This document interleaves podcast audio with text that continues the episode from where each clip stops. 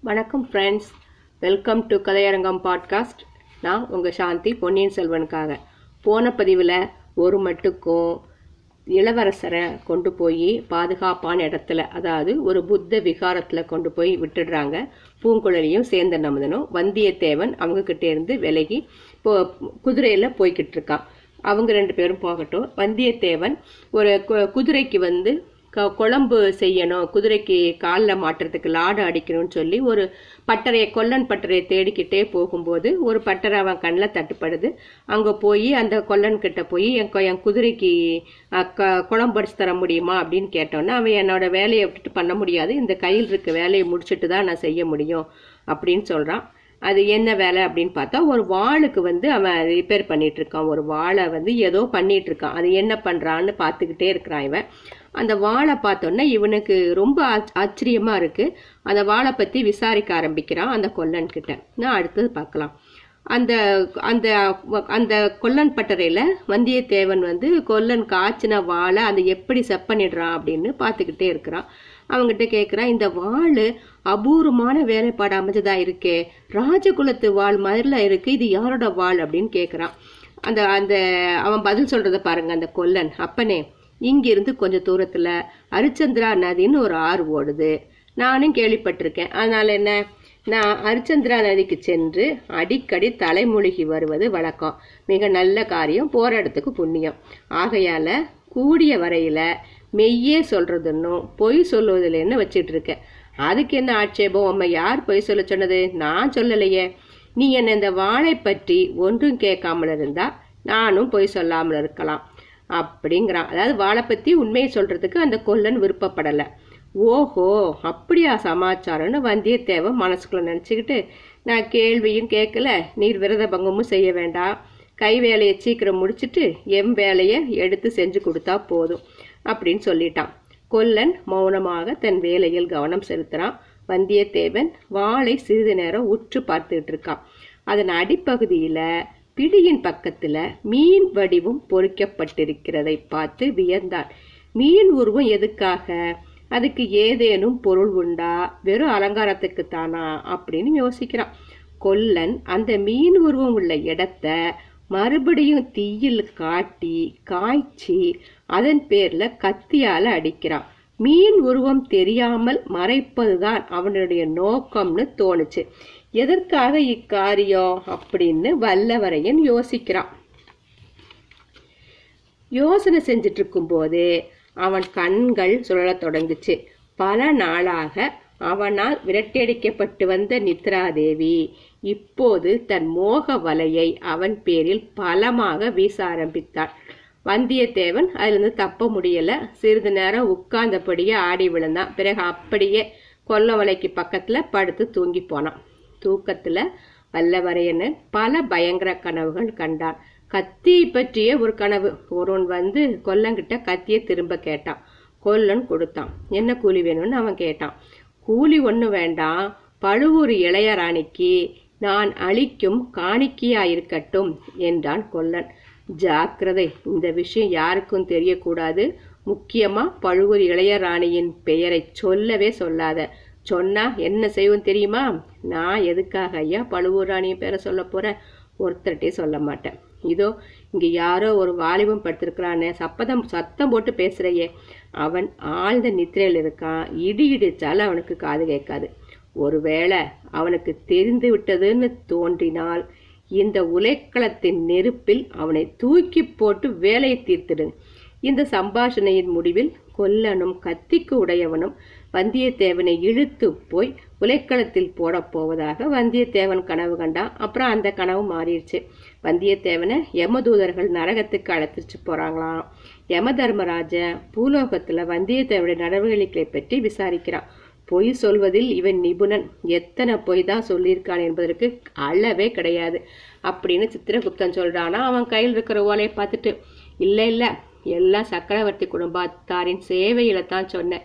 எடுத்த காரியத்தை முடிப்பதற்காக சில பொய்களை சொன்னேன் அப்படிங்கிறான். எதுக்காக சொல்லியிருந்தாலும் பொய் பொய் தான் தள்ளுங்கள் இவனை நரகத்தில் பெரிய நெருப்பு குழியில அப்படிங்கிறான் ஏமன் உடனே நரகத்தின் உட்புறத்திலிருந்து நூறாயிரம் குரல்கள் பயங்கரமா உழையிட்டது யம தூதர்கள் அவனை அழைச்சிட்டு போனாங்க. பயங்கரமா கொழுந்து விட்டு எரிஞ்ச பெரு நெருப்பில் அவனை தள்ளுவதற்கு ஆயத்தம் செய்யறாங்க அந்த யம தூதர்கள் இருவரையும் பார்த்தார். எப்படி இருக்குன்னா முகங்கள் பழுவேட்டரையின் முகங்களைப் போல் இருந்துச்சான் அதை பற்றி அவன் திடுக்கிட்டு நிற்கையில் குந்தவி தேவி அங்க வந்தான் என்னுடைய கட்டளை நிறைவேற்றுவதற்காகத்தான் அவர் பொய் சொன்னாரு. ஆகையினால அவருக்கு பதிலா என்ன நெருப்புல போடுங்கன்னு சொல்றா. இந்த சமயத்துல நந்தினி தேவியும் அங்க எப்படியோ வந்து சேர்ந்தா. இரண்டு பேரையுமே சேர்த்து நெருப்புல போட்டுடுங்க என்றாள் அந்த புண்ணியவதி.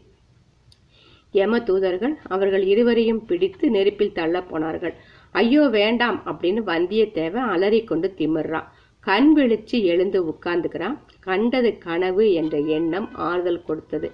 ஆனா எல்லாம் உண்மையாகவே நடந்தது போலவே தோன்றியபடியால அவன் உடம்பு இன்னும் நடுங்கிட்டு இருந்துச்சு. சேச்ச இனிமேல் எந்த காரணத்துக்காகவும் பொய் சொல்லக்கூடாதுன்னு தீர்மானிச்சுக்கிட்டான். ரொம்ப நேரம் தூங்கிட்டோனோ என்று கொல்லனை பார்த்து கேட்டான். அப்படிலாம் ரொம்ப நேரம் ஆகல. ரெண்டு ஜாமந்தான் அப்பனே நீ என்ன கும்பகோண வம்சத்துல வந்தவனோ கும்பகர்ணன் வம்சத்துல வந்தவனோ பட்ட பகலில் இப்படி தூங்குறியே இரவில எப்படி தூங்க மாட்ட? அப்படிங்கிறான் கொல்லன். கடவுளே இரண்டு ஜாம நேரமா தூங்கிட்டேன்.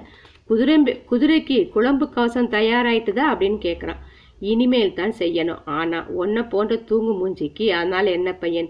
நீ குதிரையே பறிகொடுத்து விடுவாய். இன்னும் உன்னையே கூட பறிகொடுத்து விடுவாய். வந்தியத்தேவனுக்கு தூக்கி வாரி போட்டது. இவன் மனசுல ஒரு சந்தேகம் உதிச்சுது. எழுந்து ஓடி போய் வாச பக்கம் பார்க்கறான் குதிரையை நிறுத்திய இடத்துல அதை காணும். ஐயோ குதிரை எங்க? என்று இரைச்சல் போட்டுக்கொண்டே உடைவாளின் பிடியில் கை வைத்தான். பயப்படாத உன் குதிரை பத்திரமா தான் இருக்கு கொல்லப்புறத்துல போய் பாரு அப்படிங்கிறான். வந்தியத்தேவன் கொல்லைப்புறம் போய் பார்க்குறான். அங்கே மூன்று பக்கம் அழைக்கப்பட்ட கீத்து கொட்டகையில அவனோட குதிரை நின்றுட்டு இருக்கு. கொல்லன் உலைக்களம் ஊதிய சிறு பிள்ளை அதன் வாயில் புல் கொடுத்து கொண்டிருந்தான். வந்தியத்தேவனை பார்த்ததும் குதிரை உடலை சிரித்து கொண்டு கனைத்தது. ஐயா இங்கே வந்து உங்க கொஞ்சம் உங்க குதிரையை பார்த்து கொள்ளுங்க. இதன் குழம்புகளுக்கு அளவு எடுக்கணும் என்றான் பையன். அந் வந்தியத்தேவன் குதிரைக்கு அருகில் போய் தடவி கொடுத்து கொண்டு நின்றான். பையன் குதிரையின் குழம்புக்கு அளவு எடுக்கிறான். இதை யார் இங்க கொண்டு கட்டினாங்க? என்று வந்தியத்தேவன் கேட்கிறான். நான் தான் கட்டினேன். எதுக்காக? அப்பா கட்ட சொன்னாரு. அதுதான் எதுக்காக? இந்த ஊர் வழியாக சற்று முன்னர் பெரிய புலவேட்டரையரும் அவரோட பரிவாரங்களும் போனாங்க. குதிரைய வாசல்ல பார்த்திருந்தா கட்டாயம் கொண்டு போயிருப்பாங்க. வந்தியத்தேவனுக்கு பழைய ஞாபகம் திருநாராயணபுரத்தை ஞாபகம் வந்தது.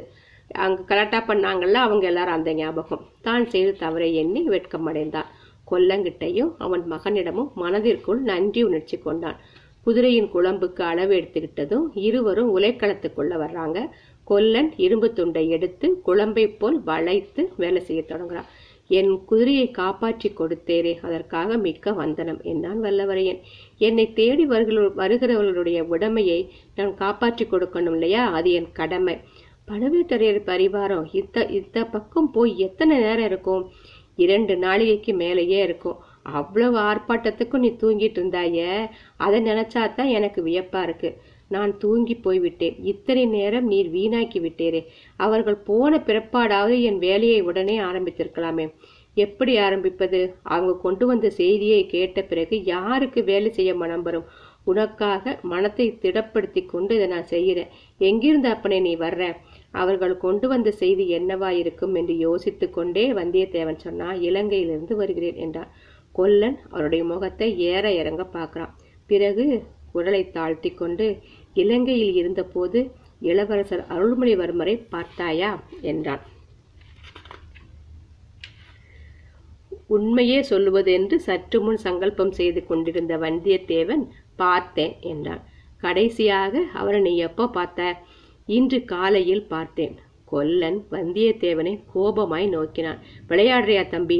இல்லை ஐயா உண்மையைத்தான் சொன்னேன். இளவரசர் இப்போது எங்கே இருக்கிறாய் என்று கூட சொல்வாய் போலிருக்கிறதே. ஓ கேட்டால் சொல்லுவேன். இளவரசர் எங்கே இருக்காரு? சொல்லு பார்க்கலாம். நாகப்பட்டினம் சூடாமணி விகாரத்தில் இருக்கிறார். அப்பனே நானும் எத்தனையோ பொய்யர்களை பார்த்திருக்கிறேன். உன்னை போல் கட்டுக்கதை புனைந்திருக்க கூடியவர்களை பார்த்ததே இல்லை. வந்தியத்தேவன் இந்த மனசுக்குள்ள சிரிச்சுக்கிறான். புனைந்து கூறும் பொய்யை நம்புவதற்கு எல்லாரும் ஆயத்தமா இருக்காங்க. உண்மையை சொன்னா நம்ப மறுக்கிறாங்க. இது நம்ம ஜாதக விசேஷம் போலுக்கு அப்படின்னு நினைச்சுக்கிறான். தம்பி நீ இலங்கையிலேருந்து எப்போ புறப்பட்ட? நாலு நாளைக்கு முன்னால. அதனால தான் உனக்கு செய்தி தெரியல. என்ன செய்தி ஐயா? பொன்னியின் செல்வரை கடல் கொண்டு விட்டது என்ற செய்திதான். வந்தியத்தேவன் கஷ்டப்பட்டு திடுக்கிடுவது போல பாசாங்க செஞ்சான். ஐயோ அப்படியா? யார் சொன்னாங்க? நேற்று முதலாவது இங்கெல்லாம் அப்படி பேச்சா இருந்துச்சு. இன்றைக்கு பழுவேட்டரையர் இந்த வழியா போன போது ஊர் தலைவர்கள் அவரை கேட்டாங்க. அந்த செய்தி உண்மைதான் என்று பழுவேட்டரையர் கூறினார். அந்த சண்டாள பாவியின் தலையில் இடை இடி விழவில்லையே. ஏன் அந்த கிழவரை வைகிறாய்? அவரால் தான் இது நடந்திருக்கு. ஏதோ சூழ்ச்சி செய்து இளவரசரை அவரே கடலில் மூழ்கடித்து விட்டார் என்று ஊரார் சொல்றாங்க. அதனால் அவருக்காக ஏற்பாடு செய்து உபச்சாரங்களையும் நிறுத்திட்டாங்க. இளவரசர் மீது இந்த ஊராருக்கு அவ்வளோ பிரியமா? கேட்கணுமா? ஊர் மக்கள் அவ்வளவு பேரும் இப்ப கண்ணீரும் கம்பளையுமா இருக்காங்க. இந்த ஊரார் மட்டும் என்ன சோழ நாடு முழுவதுமே ஓலமிட்டு அழப்போகிறது பழுவேட்டரையர்களை சபிக்க போகுது. ஏற்கனவே சக்கரவர்த்தி நோய்வாய்ப்பட்டிருக்காரு. இந்த செய்தி கேட்டு என்ன பாடுபடுவாரோ தெரியாது. இன்னும் என்னவெல்லாம் விபரீதங்கள் நடக்குமோ? சில நாளாக வானத்தில் தூமக்கேது தோன்றி வருகிறதே. அதற்கு ஏதேனும் நடந்துதானே தீரணும்? நடக்கக்கூடிய விபரீதங்கள் என்னவா இருக்கக்கூடும் என்று வந்தியத்தேவன் எண்ணி பார்த்தான். தான் கூறியதை இந்த கொல்லன் நம்பாமல் இருந்ததே நல்லதா போச்சு. தான் இனிமேல் பொய் சொல்லாவிட்டாலும் இளவரசரை பற்றிய உண்மையை சொல்ல வேண்டிய அவசியமும் இல்லை. இளைய பிராட்டி ஏதோ முக்கிய காரணத்திற்காகத்தான் அவரை சூடாமணி விகாரத்தில் இருக்க சொல்லியிருக்கிறார். இளவரசியை கிண்டு கண்டு பேசிய பிறகு அவர் சொல்லு யோசனை எப்படி நடந்து கொள்ளணும்னு முடிவு பண்ணிக்கிறான் மனசுக்குள்ள. தம்பி என்ன யோசிக்கிற என்னான் கொல்லன். நடுக்கடலில் சுழற்காற்றில் நானும் அகப்பட்டு கொண்டேன். கடவுள் அருளால் நான் தப்பி பிழைத்ததை நினைத்து பார்த்து கடவுளுக்கு நன்றி சொல்கிறேன். கடவுள் அருள் என்பது ஒன்று இருக்கிறதா என்ன? பெரியவரே அது என்ன அப்படி சொல்கிறீர்? கடவுள் அருள் என்பதாக ஒன்று இருந்தால் பழுவேட்டரையர்களின் அக்கிரமங்கள் இன்னும் நடந்து கொண்டிருக்குமா? பொன்னியின் செல்வர் கடலில் தான் மூழ்கி இருப்பாரா பெரியவரே பழுவேட்டரையர் அதிகாரத்தில் உள்ளவர்கள். அவர்களை பற்றி இப்படியெல்லாம் பேசலாமா? யாருக்காவது விழுந்தா இனத்துக்காருது. கொஞ்சம் ஜாக்கிரதையா இருங்க. என்னை விட நீ தான் ஜாக்கிரதையா இருக்கணும். நானாவது விழித்து கொண்டிருக்கும் போது பேசுகிறேன். நீ தூக்கத்திலேயே உளர்ற. ஐயையோ என்ன உளர்ன? பழுவேட்டரையர்களை யமு தூதர்கள் என்று சொன்னாய். பழுவூர் இளையராணியை பெண் பேய் என்று சொன்னாய். நீ சொன்னது என்னமோ உண்மைதான். ஆனால் என்னை தா என்னை தவிர வேறு யார் காதிலாவது விழுந்தால் உன் கதி என்ன? அப்படி பிதற்றி கொண்டிருக்கிற சமயத்துல தான் அந்த சாலை வழியாக பழுவேட்டரையரின் பரிவாரங்கள் போயின. எனக்கு ரொம்ப திகிலா போயிட்டுது. நீர் என்ன செய்தீர்? வாசல் பக்கம் போய் நின்று இந்த உலைக்களத்தின் கதவையும் சாத்திட்ட அதுக்கு முன்னால் உன் குதிரையை கொல்லைப்புறம் போய் கட்டியாயிற்று. தூக்கத்தில் நான் இன்னும் ஏதாவது உளறினேனா? உளருக்கு உளறலுக்கு குறைவே இல்லை. ஐயோயோ என்ன உளறினேன்? நீ இளவரசரை பழையாறைக்கு வரும்படி வற்புறுத்தினாய். அவர் பழுவேட்டரையர் கட்டளைப்படி சிறைப்படுவேன் என்றார். இன்னும் என்னவெல்லாமோ சொன்னாய் தம்பி. பழையாறை இளைய பிராட்டியை குறித்து கூட ஏதேதோ சொன்னாய். ஜாக்கிரதை அப்பனே ஜாக்கிரதை. வந்தியத்தேவன் வெட்கி தலை கொழிந்தான். இளைய பிராட்டியை குறித்து அனிசிதமாக ஏதாவது பேசிவிட்டோமோ என்று பீதியடைந்தான். இனிமேல் தூங்குவதாயிருந்தால் தனி அறையில் கதவை தாளிட்டு தூங்கணும். அல்லது மனித சஞ்சாரம் இல்லாத காட்டிலோ பாலைவனத்திலோ மலைக்குகையிலோ தூங்கணும். தம்பி சுழற்காற்றில் நீ அகப்பட்டு கொண்டா சரி எப்படி தப்பி பிழைத்தாய்? ஏ நான் ஏறி வந்த கப்பல் இடி விழுந்து கடல்ல மூழ்கிட்டது. முறிந்த பாய்மரத்தை பிடித்து கொண்டு வெகு நேரம் மிதந்தேன். பிறகு பிறகு ஓடக்கார பெண் ஒருத்தின் உதவியால் தப்பி கரையேறினேன். இளவரசரும் ஒருவேளை அப்படி தப்பி பிழைச்சிருக்கலாம் இல்லையா? அப்படின்னு அந்த கொல்லன் சொல்றான். கடவுள் சித்தமா இருந்தால் தப்பி பிழைத்திருக்கலாம். நேற்றிரவு நீ எங்க தங்கின தம்பி? கோடியக்கரையிலே கடற்கரையோரத்தில் பழுவேட்டரையர் பரிவாரங்கள் ஒரே கூட்டமா இருந்துச்சு. ஆகையால குழகர் கோவிலில் சிறிது நேரம் படுத்து தூங்கினேன். பொழுது விடுவதற்குள் புறப்பட்டு விட்டேன். அதனாலதான் உனக்கு இளவரசர் பற்றிய செய்தி தெரியல போலுக்கு. நீ தெரியப்படுத்தியதற்காக ரொம்ப வந்தனம் ஐயா. நான் பழையாறைக்கு கூடிய சீக்கிரம் போகணும். பழுவேட்டரையர் பரிவாரத்திடம் சிக்காமல் போகணும். எந்த வழியா போறது நல்லது? பழுவேட்டரையர் தஞ்சாவூர் ராஜபாட்டையில் போகிறார். நீ முல்லையாற்றங்கரையா கரையோடு போனா பழையாறையை அடையலாம். நீங்கள் கொஞ்சம் சீக்கிரமாகவே குதிரைக்கு குழம்பு கவசம் அடித்து கொடுத்தால் நல்லது. இதோ என்றான் கொல்லன். வளைத்து காய்ச்சி இருந்த இரும்பை சுத்தியால் அடிக்கத் தொடங்கினான். இது பெரிய பழுவேட்டரையருக்கு இது சின்ன பழுவேட்டரையருக்கு இந்த அடி சம்புவரையருக்கு இது மழவரையருக்கு என்று சொல்லிக்கொண்டே அடித்தான். இதிலிருந்து அந்த சிற்றரசர்கள் பேரில் நாட்டு மக்கள் எவ்வளவு கோபம் கொண்டிருக்கிறார்கள் என்பதை ஒருவாறு வந்தியத்தேவன் தெரிந்து கொண்டான். குதிரை குழம்புக்கு லாடம் அடித்து முடிந்தது. செய்து கொடுத்த வேலைக்காக கொல்லனுக்கு காசு தர வந்தியத்தேவன் எத்தனித்தான். கொல்லன் அதை பெற்றுக்கொள்வதற்கு மறுத்துவிட்டான். நீ நல்ல பிள்ளை என்பதற்காக செய்து கொடுத்தேன். காசுக்காக செய்து தரவில்லை என்றான். வந்தியத்தேவன் மறுபடியும் கொல்லனுக்கு நன்றி கூறிவிட்டு விடை பெற்று கொண்டு புறப்பட்டான். புறப்படும் சமயத்தில் கொல்லன் தம்பி நீ பழையாறைக்கு எதுக்காக போகிறாய்? என்று கேட்டான். ஐயா நீங்கள் என்னை அதை பற்றி ஒன்றும் கேட்காமல் இருந்தால் நான் பொய் சொல்ல வேண்டிய அவசியம் ஏற்படாது என்றான் வல்லவரையன். கொல்லன் சிரித்துவிட்டு அப்பனே நீ துரிதமாக கெட்டிக்காரனாகி வருகிறாய். தூங்குகிற போதும் இவ்வளவு ஜாக்கிரதையாயிரு என்று சொல்லி விடை கொடுத்து அனுப்பினான். வந்தியத்தேவன் மறுபடியும் பிரயாணத்தை தொடங்குறான். தொடங்குற போது சூரியன் அஸ்தமிக்கும் நேரமாகிவிட்டது. சிறிது நேரத்துக்கெல்லாம் அந்தி மயங்கி இருள் சூழ்ந்து வந்தது. இதற்குள் முல்லை ஆற்றங்கரையை வல்லவன் பிடித்து வெள்ளவராயன் பிடித்துட்டான் அதற்கு மேல ஆற்றங்கரையோடு போக வேண்டியதுதான். வழி விசாரிக்க வேண்டிய அவசியம் கூட கிடையாது. முன்னிருட்டு வேலைத்தான் ஆனால் வானத்தில் ஆயிரம் கோடி நட்சத்திரங்கள் ஒளிச்சுடர்களாக விளங்கின. முல்லை நதியில் கரைகளில் மரங்கள் அதிகம் இல்ல.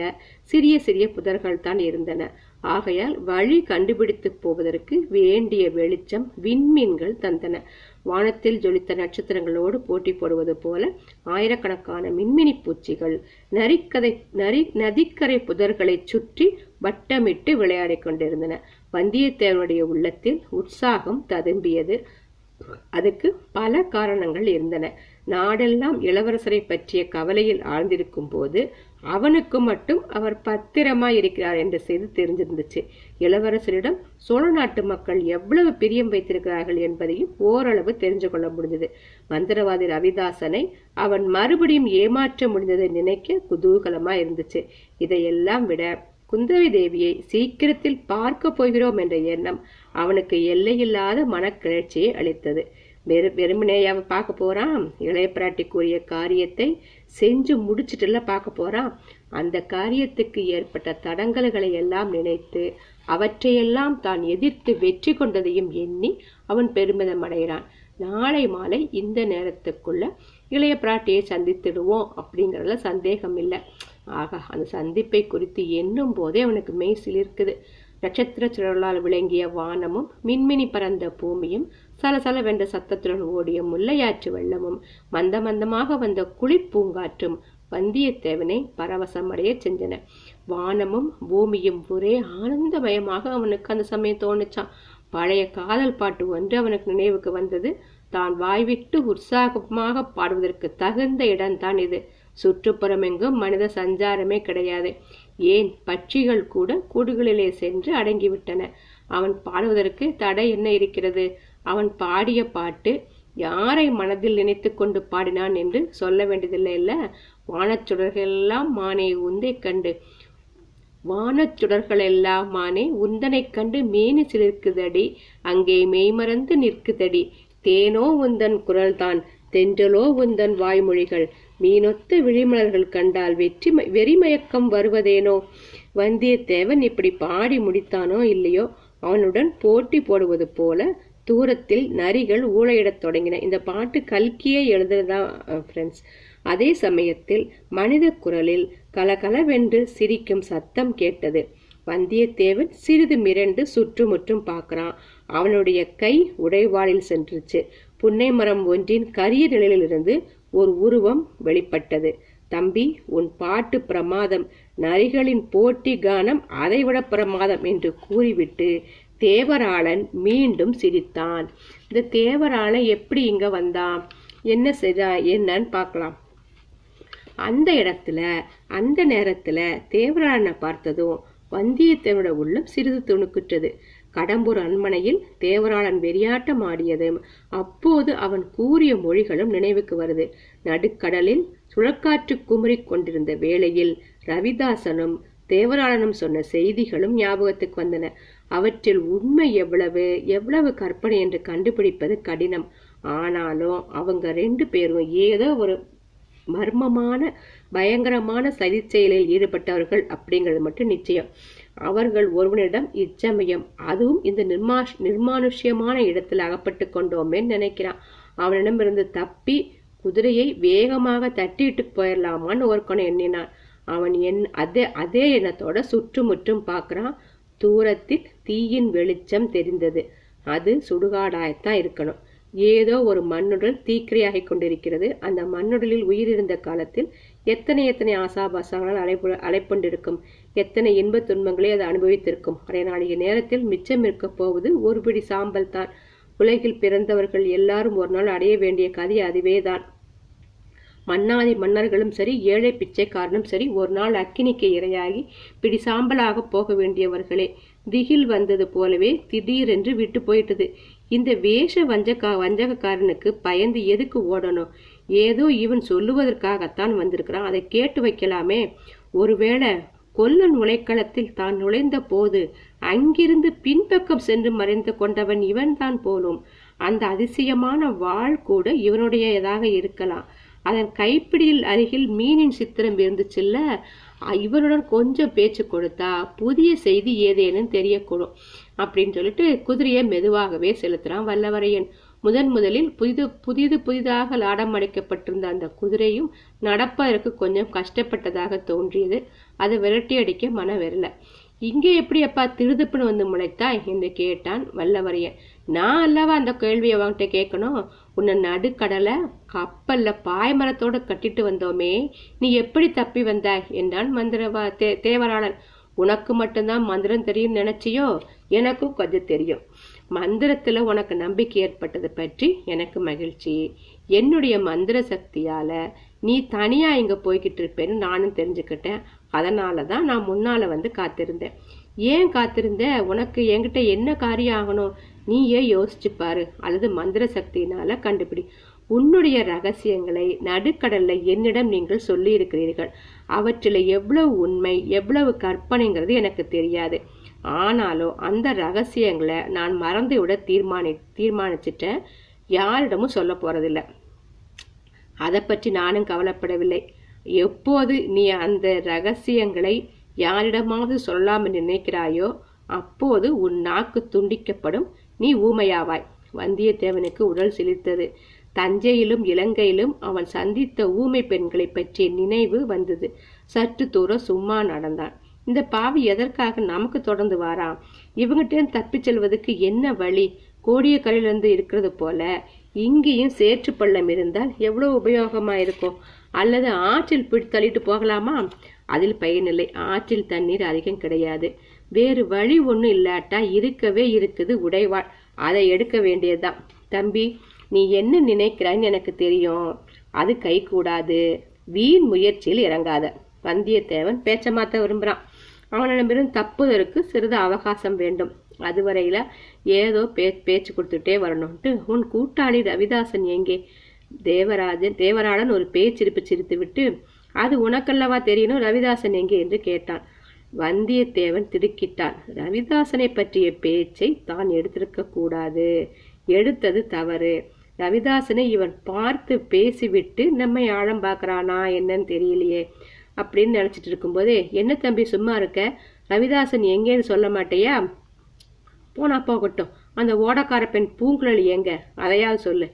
வந்தியத்தேவன் பாம்பை மிதித்தவன் போல் பதினான் மேலே பேசுவதற்கே அவனுக்கு தயக்கமாயிருந்தது.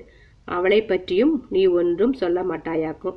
போனால் போகட்டும். அவளை நீ காப்பாற்ற நினைப்பதற்கு தக்க காரணம் இருக்கலாம். தம்பி சற்று முன்னால ஒரு காதல் பாட்டு பாடினாயே அவளை நினைச்சுதான் பாடினையா? இல்லை சத்தியமா இல்லை என்று வல்லவரையன் பரபரப்போடு கூறினான். ஏன் உனக்கு இவ்வளவு பரபரப்பு? ஏன் இவ்வளவு ஆத்திரம்? சரி சரி அதை பற்றிலாம் பேசிகிட்டு இருக்க இப்போ அவகாசம் இல்லை. நான் என் குதிரையின் முக கயிற்றை பிடித்து ஏன் என் குதிரையின் முக கயிற்றை பிடித்திருக்கிற விட்டுவிடு நான் போகிறேன். அவசர காரியம் இருக்குங்கண்ணா நான் வந்த காரியத்தை நீ இன்னும் கேட்கலையே. சொன்னால் தானே கேட்கலாம். இந்த முல்லையாற்றங்கரைக்கு ஒரு அதிசய சக்தி உண்டு. இங்கே யார் எதை விரும்புகிறாங்களோ அது உடனே அவங்களுக்கு சித்திக்கும். நான் ஒன்றுமே விரும்பலையே. நீ அது பொய். நீ யாரை நினைத்து கொண்டு உன் காதல் பாட்டை பாடினாயோ அவள் உன்னை பார்க்க விரும்புகிறாள். நீ இஷ்டப்பட்டால் பார்க்கலாம். எப்போ? இன்றிரவே பார்க்கலாம். இது என்ன கதை? கதையல்ல தம்பி. அதோ பார் என்று தேவராளன் சுட்டிக்காட்டினான். அவர்கள் சென்ற வழியில் சற்று தூரத்தில் ஏதோ ஒரு பொருள் மங்களாக தெரிந்தது. வந்தியத்தேவன் உற்று உற்று பார்க்கிறான். அது ஒரு பல்லக்கு. மூடு பல்லக்கு என்று அறிந்தான். ஆஹா! அந்த பல்லக்கு எங்கேயோ பார்த்துருக்கமே. ஓ பழுவூர் இளையராணியின் பல்லக்கு அல்லவா அது? ஒருவேளை அதுக்குள்ள நந்தினி இருக்கிறாளா என்ன? அதை தெரிந்து கொள்ளும் ஆவலை அவனால் கட்டுப்படுத்திக்கவே முடியல. குதிரையை அந்த பல்லக்கில் அருகில் கொண்டு போய் நிறுத்துறான் பனைச்சித்திரம் போட்ட பல்லக்கில் மூடுதிரை தெரிந்தது திரை அசைவது போலவும் இருந்தது. உடனே வந்தியத்தேவன் குதிரை மேலிருந்து கீழே குதிக்கிறான். அதே கணத்தில் தேவராளன் தொண்டையிலிருந்து ஒரு விசித்திரமான சப்தம் வெளிவந்தது. அக்கம் பக்கத்தில் இருந்த புதர்களின் மறைவிலிருந்து ஏழு எட்டு பேர் திடும் திடும் என்று பாய்ந்து எழுந்து வர்றாங்க. வந்தியத்தேவன் மீது விழுந்தார்கள். அவனால் மீ எதையும் அவங்கள மீறி அசையவும் முடியாதபடி பிடிச்சுக்கிட்டாங்க. கால்களையும் கைகளையும் துணியினால் கட்டினார்கள். கண்ணையும் ஒருவன் கட்டினான். உடைவாளை ஒருவன் பலவந்தமாக எடுத்துக்கிட்டான். பிறகு வந்தியத்தேவனை அந்த பல்லக்கினுள்ளே தூக்கி போட்டாங்க. சிலர் உடனே பல்லக்கை தூக்கி கொண்டு விரைந்து நடந்தார்கள். மற்றவர்கள் முன்னும் பின்னும் சென்றார்கள். தேவராளன் முன்னால் வழிகாட்டி கொண்டு சென்றான். ஒருவன் குதிரையை பிடிச்சிட்டு நடக்கிறான். இவ்வளவும் அதி விரைவில் நடந்துவிட்டன. கண்மூடி திறக்கும் நேரத்தில் என்று சொல்வதும் மிகையாகாது. வந்தியத்தேவன் தன்னை பலர் வந்து ஏக காலத்தில் தாக்கியதும் திகைத்து போய்விட்டான். அத்தகைய தாக்குதலை அவன் எதிர்பார்க்கவே இல்லை. பல்லக்கில் அவனை தூக்கி போட்டு பல்லக்கு நகர ஆரம்பித்த வரையில அவனால எதுவும் சிந்திக்கவும் முடியல என்ன நடக்குதுன்னு தெரிஞ்சுக்கவும் முடியல. ஆனா பல்லக்கு நகர ஆரம்பிச்சதும் மனம் தெளிவடைஞ்சது. கண்ணின் கட்டு சுலபமாக நழுவி விட்டது கட்டியிருந்த கைகளினால் பல்லக்கின் திரையை விலக்கி கொண்டு பார்த்தான். நதிக்கரையிலிருந்து குறுக்கே இறங்கி பல்லக்கு எங்கேயோ போகிறதுன்னு தெரிஞ்சிட்டான். அவனுடைய கை கட்டுகளையும் காலின் கட்டுகளையும் அவிழ்த்து கொண்டு விடுதலை பெறுவது அவ்வளவு கஷ்டமான காரியம் கிடையாது. பல்லக்கிலிருந்து குளி குதிப்பதும் எளிதாகத்தான் இருக்கும். குதிரையோ பின்னால் வந்துட்டு இருந்துச்சு அந்த ஏழெட்டு பேரையும் உதறி தள்ளிட்டு குதிரையின் மீது ஏறி பாய்ந்தேறி செல்வது அவனுக்கும் ஒன்றும் முடியாத காரியம் இல்லை. அவ்விதம் செய்யலாமான்னு யோசிக்கிறான். ஆனால் ஏதோ ஒன்று குறுக்கே தடை செஞ்சது. ஏன் அவன் அதை மாதிரி செய்யலை? என்ன காரணம்? அந்த பல்லக்கில் ஒரு என்ன நடந்துச்சு? யார் இருக்கா? என்னங்கிறத பற்றி அடுத்த பதிவில் பார்க்கலாம். Okay friends bye